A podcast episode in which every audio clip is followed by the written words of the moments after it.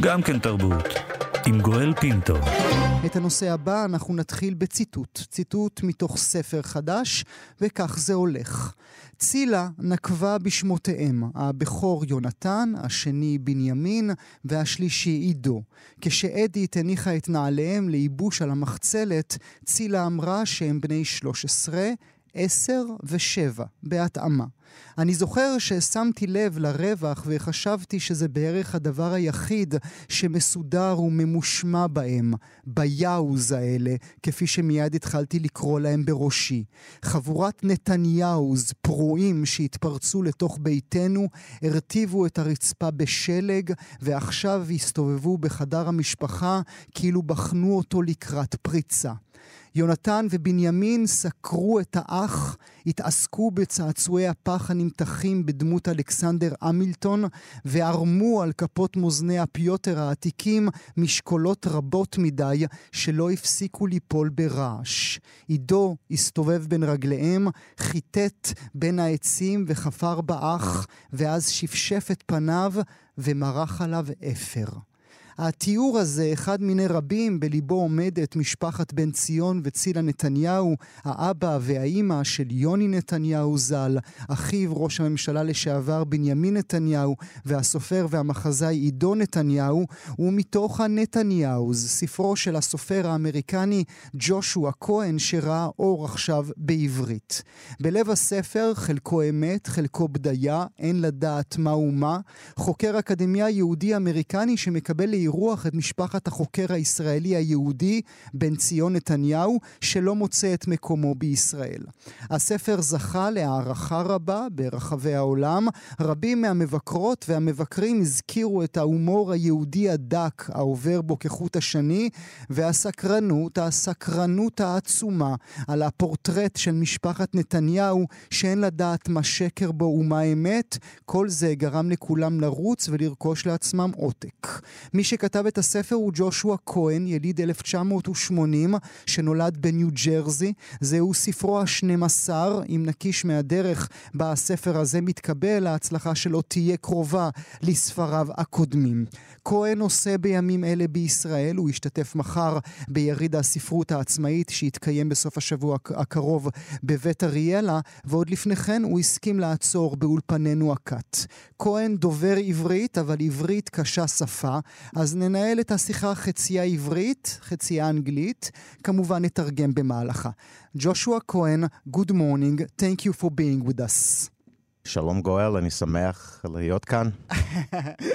שלום ג'ושוע, אני שמח לשמוע אותך בעברית. תודה. אנחנו נקיים את השיחה הזו בעברית ובאנגלית ככה קצת וקצת. שילוב. שילוב של השניים, שזה בדיוק אתה. אבל השאלה הראשונה שאני רוצה לשאול אותך, ג'ושוע, זה האם שמעת מעורכי הדין של משפחת נתניהו? אני? לא, לא, לא שמעתי. וממשפחת נתניהו? לא, לא שמעתי. לא. זה לא. לא מפתיע אותך? כי זה... We know that it's a family that likes going אני, to court. כן, אבל אני אזרח של ארה"ב. I mean, אני לא יודע מה האחריות שלי בגלל שכתבתי ספר. בגלל שכתבתי רומן. זה רק רומן, זה לא, זה בדיעה, זה לא ספר uh, עובדתי, ואני חושב שיש לי כמה, איך אומרים לזה, זה הגנה, mm. כן? מתביעות, וגם טוענים שאני... אשר רציתי ל- ל- ל- לתאר את, ה- את המשפחה ואת ביבי עצמו ברוח רע. Mm-hmm.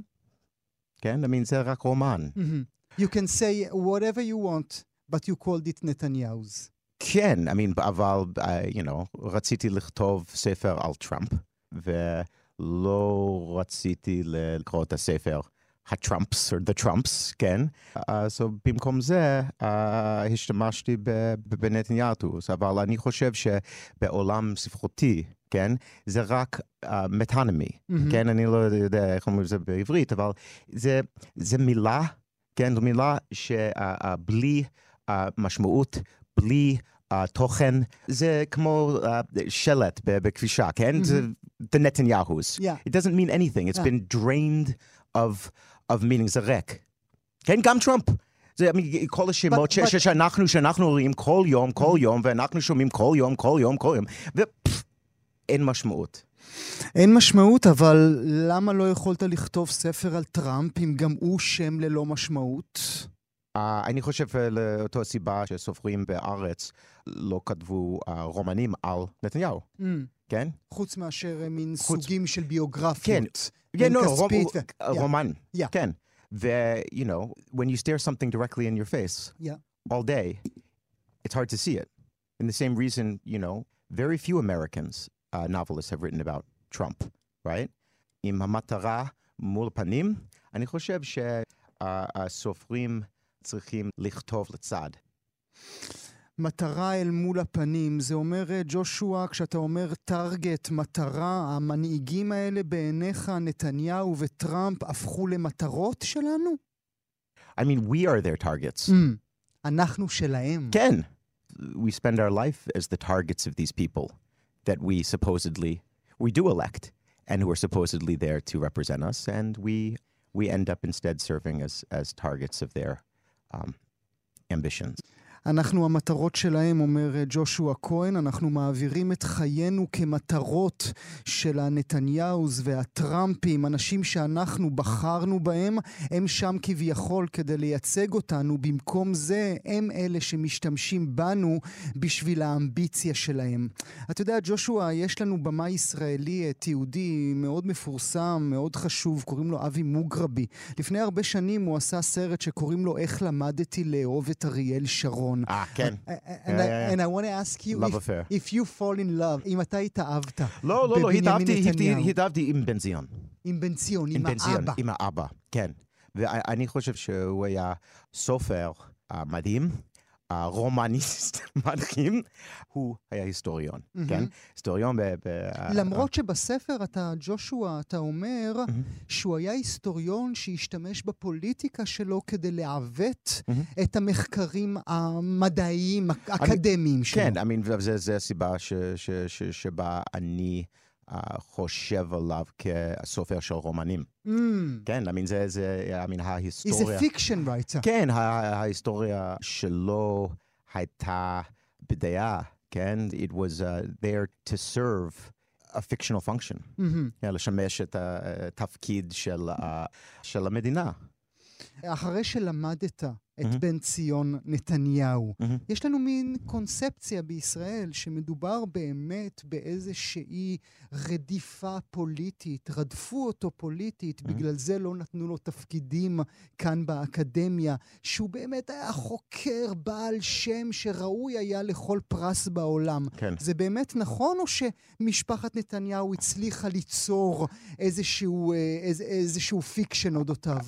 אני חושב שזה תעלומה, זה, זה פרופגנדה קצת. I mean, you know, אני חושב שזה זה קשה לומר, כי אם ביבי יכתוב ספר, רומן, על אבא שלי, על ברי כהן מאלניק סיטי, ניו ג'רזי, you know, אני אשמח לקרוא את זה, אבל אני הייתי יודע שזה לא אבא שלי, מהמם. כן? זה אבא בדמיון של uh, ביבי, כן? צריך לדבר, אולי אתה לא רוצה שנדבר, אבל על הפער בין אמת לשקר, מהמם. בין ספרות כן. להיסטוריה, כן. בין דמיון לבדיה. כן. אתה מסרב להתחייב אה. ולהגיד, ווי, זה זה זה. כן. למה? I mean, אני מופתע שאנשים לא סומכים על uh, הספרים שמשלבים בדעה ובעובדה. מהמם. Uh, אני חושב שיש חשש דתי ש, שמשהו uh, טהור uh, יהפוך למשהו טמא. ואנשים רוצים ש, שסופרים מבדילים, כן, בין, בין קודש לחול. אנשים רוצים שתגידו לנו, כן. זה כן או לא. כן, ו- אבל, but I'm not here to serve other people, Yeah, right? I not mean, even me. No. You know, I mean, I think what I'm doing is providing a service in the sense of reminding people that the space to imagine is our only true power against the non-metaphoric power that's, wa- that's waged against us. In a way, it's our ability to imagine alternate realities that um, constitutes our only true act of protest that is at least guaranteed to change mm-hmm. us internally.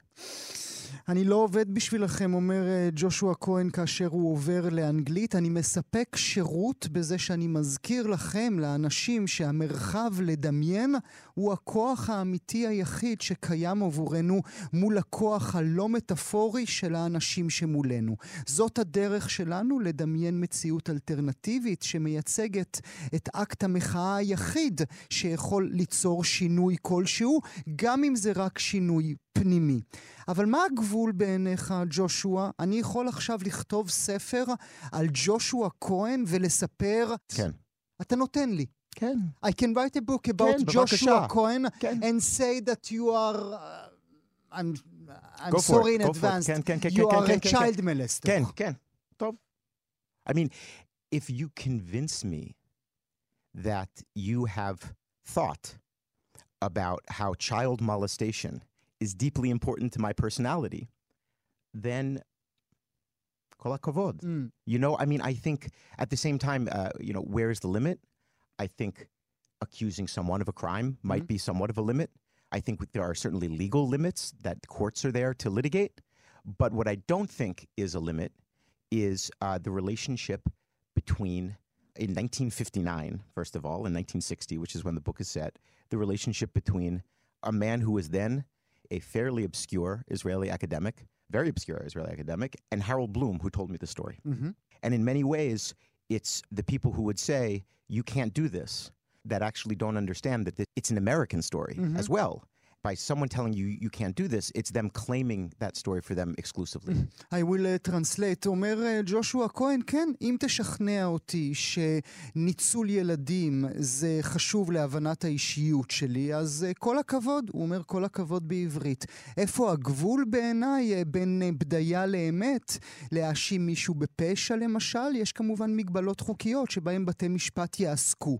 אבל בוודאי שהגבול לא עובר בקשר בין חוקר ישראלי אז לא מוכר ב-1959 לבין מי שסיפר לי את הסיפור הזה על משפחת נתניהו. אנשים שאומרים שאי אפשר לעשות את הדבר הזה, לערבב בין אמת לשקר, הם אלה שלא מבינים שהספר שלי הוא גם סיפור אמריקאי. הם רוצים שזה יהיה רק סיפור על משפחת נתניהו. אבל כשאתה אומר, ג'ושוע, שזה סיפור אמריקאי, ואחרי קריאה בספר שלך אני מסכים איתך לחלוטין, אבל במידה רבה אתה זה שרוכב על הגב של משפחת נתניהו כדי שאני אזמין אותך לאולפן שלי. חשבתי שהפגישה בין בן זיון ו- והרול בלום ב-1959, זה מייצג uh, את השבר. מהמם. מייצג, ואני לא מאמין בתפיסה שבה השבר זה רק העניין של ארה"ב, מהמם. זה רק עניין של אמריקאים. כן, I mean, אני חושב שזה זה שבר בלב העם היהודי. העם היהודי. ו- בכלל. ו- ו- ו- וגם, וגם יש תוצאות גדולות בינלאומיות. אתה- you say המפגש ביניהם מייצג את השבר. כן. אני מקבל את זה. מהמם. since I, I read your book. תודה. אני מקבל את זה. אבל בשביל מה צריך סצנת אוננות? Mm. בשביל מה צריך ילדים פראי אדם ששוברים בית? כן. I mean, אני- בהקשר אמיתי או בהקשר אה, אה, אה, אה, ספרי? אני, אין לי כן. ברירה, אין לי כן. ברירה. Well, I mean, i- in my mind, when Harold Bloom told me, I'm going to say this in English Yeah, yeah, because I yeah. want to be very, Do you know, it. when, Ha- when Harold Bloom told me the story, which I changed in, in many ways, I immediately realized that here was the great allegory of liberalism. Take away for a moment, if you can, the personalities and the names. It is someone who comes into someone's house and he says to him, You are not who you think you are. You're pretending.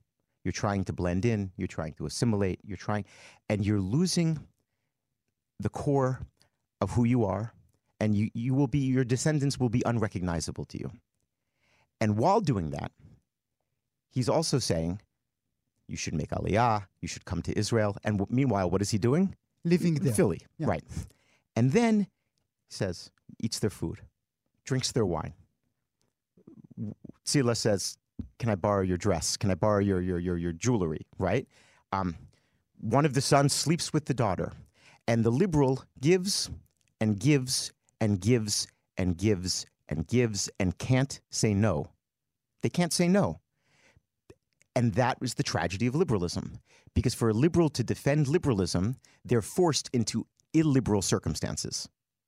And that is essentially, you know, without, I, I, feel ridiculous kind of explaining the allegory of the book, mm-hmm. but that to me is what it's about.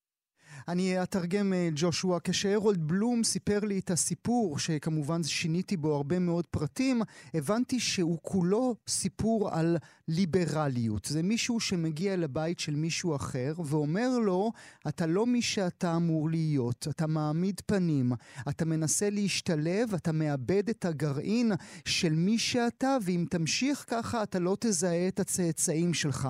לא רק זה, אותו אדם זר שנכנס אליו הביתה אומר לו, תעשה עלייה, תבוא לישראל. ואת כל זה הוא עושה כשהוא נמצא אצלו בבית, אוכל מהאוכל שלו, שותה מהיין שלו, אשתו משאילה ממך בגדים ותכשיטים, אחד הבנים שוכב עם הבת, והליברלי ממשיך לתת ולתת ולא יכול להגיד לא. וזה בעיניי הטרגדיה של הליברליות, אומר ג'ושוע כהן. ליברל, כדי להישאר ליברל, חייב להמשיך לתת. זה מוזר לי בכלל שאני צריך להסביר את האלגוריה של הספר, אומר ג'ושוע. אה, הזכרת רגע, אני חוזר רגע אחורה, הזכרת קודם אה, legal. אה, the legal question. אה, אה, in America... I should have gone to law school, I really, כן. you know, כן. באמריקה כן. היו הוצאות שאמרו לך, אנחנו לא נוגעים בתפוח אדמה הזה? התשובה היא כן. Ken, I mean, like, but I don't live my life according to what's legal or what's not on the page, right? I pay my taxes, right? I try not to break too many other laws. And if I do, I try to break them in a charming fashion, right? But when it comes to the, the page, I mean, that has to be freedom. It has to be. And it also has to be the freedom that I'm going to, that I've decided to risk for. But I'm not afraid of, of, of a consequence because, you know, I mean, it, it, it's a joke, right? I mean, I'm not also Mandelstam, right? I'm not Isaac Babel. No one's putting a bullet in my head for this, right? Like at most, lawyers who are frustrated novelists are going to write briefs and then I'm going to have to read them. You know? I mean, seriously. And what? And I get very uh, uh, uh, fancy public interest, you know, defenders who, even though they work for nonprofits, they wear fancy suits. I mean, uh, no, I'm not worried. I'm not worried. הוא לא דואג, אני לא כותב לפי מה שחוקי או לא חוקי, אומר אה, ג'ושוע כהן, אני משלם מיסים, אני מנסה לא לעבור על החוק. אם אני עובר עליו, אז אני מנסה שזאת, שזה יהיה בדרך מקסימה, אבל בכל הנוגע לכתיבה, חייב להיות חופש, וגם חייב להיות החופש להסתכן. אני לא מפחד מההשלכות של הספר הזה, זו פשוט בדיחה. אני לא אחד מהסופרים הרוסים שנרדפו על ידי סטלין, מזכיר את מנדלשטם ובאבל. אף אחד לא מאיים עליי עם רובה בגלל זה. מה יקרה? במקרה הכי גרוע, עורכי דין, שהם גם סופרים מתוסכלים, יכתבו תזכירים שאני אאלץ לקרוא. אז אתה לא מודאג ולא מפחד. it would be the greatest, greatest, greatest, I think, gift to the invigoration of culture, which used to mean something, for it to actually disturb power. Unfortunately, we now live in an age in which most culture can't disturb power, not because it's not allowed to, um, as, for example, it was in the Soviet Union, right?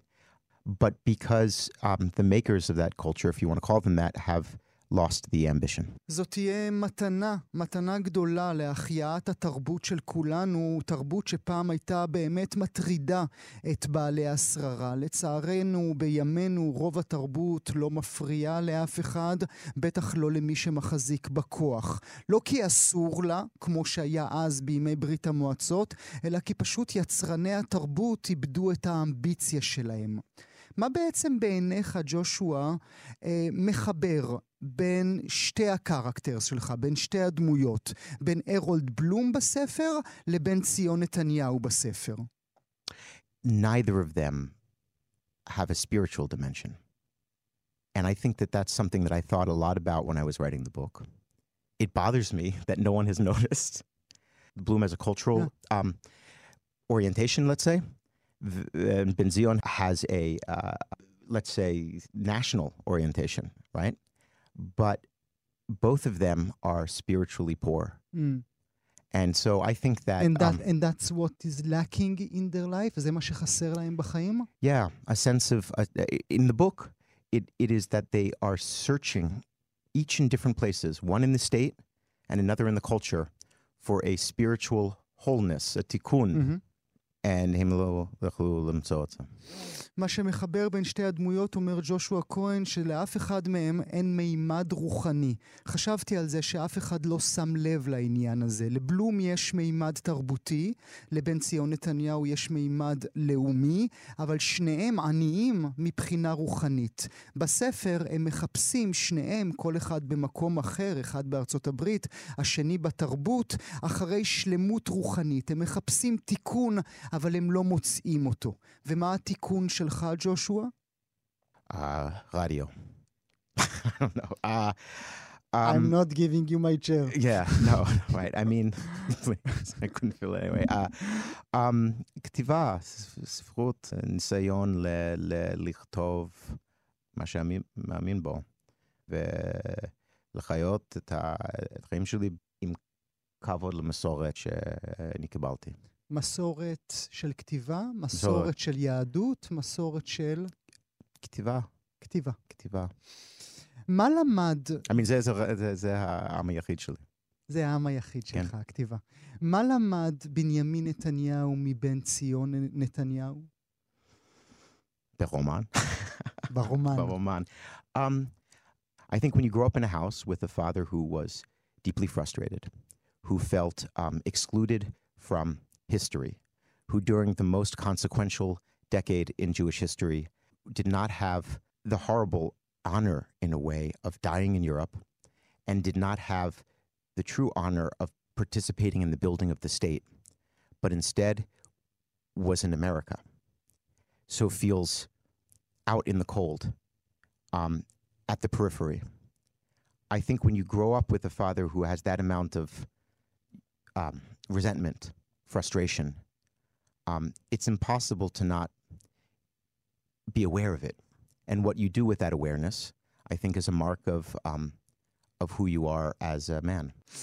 כשאתה גדל אה, בבית עם אבא כל כך מתוסכל, אומר, אה, אומר ג'ושוע כהן, ואומר אה, שהכל ברומן, כן? גם הוא בכל זאת, למרות הדברים שהוא אומר לנו, הוא מדבר במונחים של ברומן, מחשש להשלכות המשפטיות.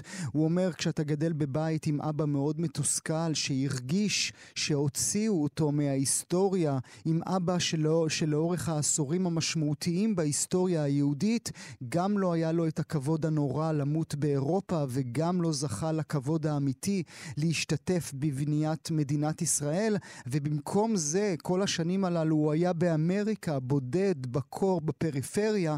אז לגדול עם אבא כל כך מלא בטינה ותסכול אי אפשר שזה לא ישליך עליך, אי אפשר שלא להיות מודע לזה. והדרך בה אתה מתעל את המודעות הזאת קובעת איזה אדם אתה. זה מה שגם בעיניך, אה, ג'ושוע, השליך על ההחלטות הפוליטיות שלו? the urgency that underlies his approach to the task was so deeply influenced by his father's fatalism, his father's sense that um, that around every corner is the next Shoah, that every איראן. that but that, Nuclear. that but that but but right but that every enemy was an Amalek and that every loss was a destruction and every destruction was total and that compromise was a weakness and that um, admitting a mistake was a uh, was a weakness. I think that when one operates from this position of existential threat and deep defensiveness it's very very difficult to um, to recognize other positions as anything other than dangers. I will uh, translate. הדחיפות שבה בנימין נתניהו ניגש לקבל את ההחלטות שלו הושפעה מאוד מהפטליזם של האבא שלו בן ציון. התחושה של האבא שלו הייתה שהשואה הבאה נמצאת מעבר לפינה, שכל אויב הוא עמלק, שכל אובדן הוא השמדה וכל השמדה היא מוחלטת, ושפשרה, בעיקר פשרה, היא תמיד חולשה, גם להודות בשגיאה זו חולשה. וכשמישהו פועל ממקום של איום קיומי ומגננה מוחלטת, מאוד מאוד קשה לו לזהות עמדות של אחרים כשמשהו שהוא לא אה, בסכנה. אה, ג'ושוע, אני רוצה להודות לך, I want to thank you for being with us. נזכיר לכם ולך גם, ג'ושוע, שמחר אה, יתקיים מפגש עם ג'ושוע כהן במסגרת יריד הספרות העצמאית בסוף השבוע הקרוב בבית אריאלה. ג'ושוע כהן, הנתניהוז, thank you so much for being me. Oh, תודה רבה. Thank you so much. Thank you. גם כן תרבות. ראשון עד רביעי בין תשע לאחת עשרה. רק בכאן תרבות.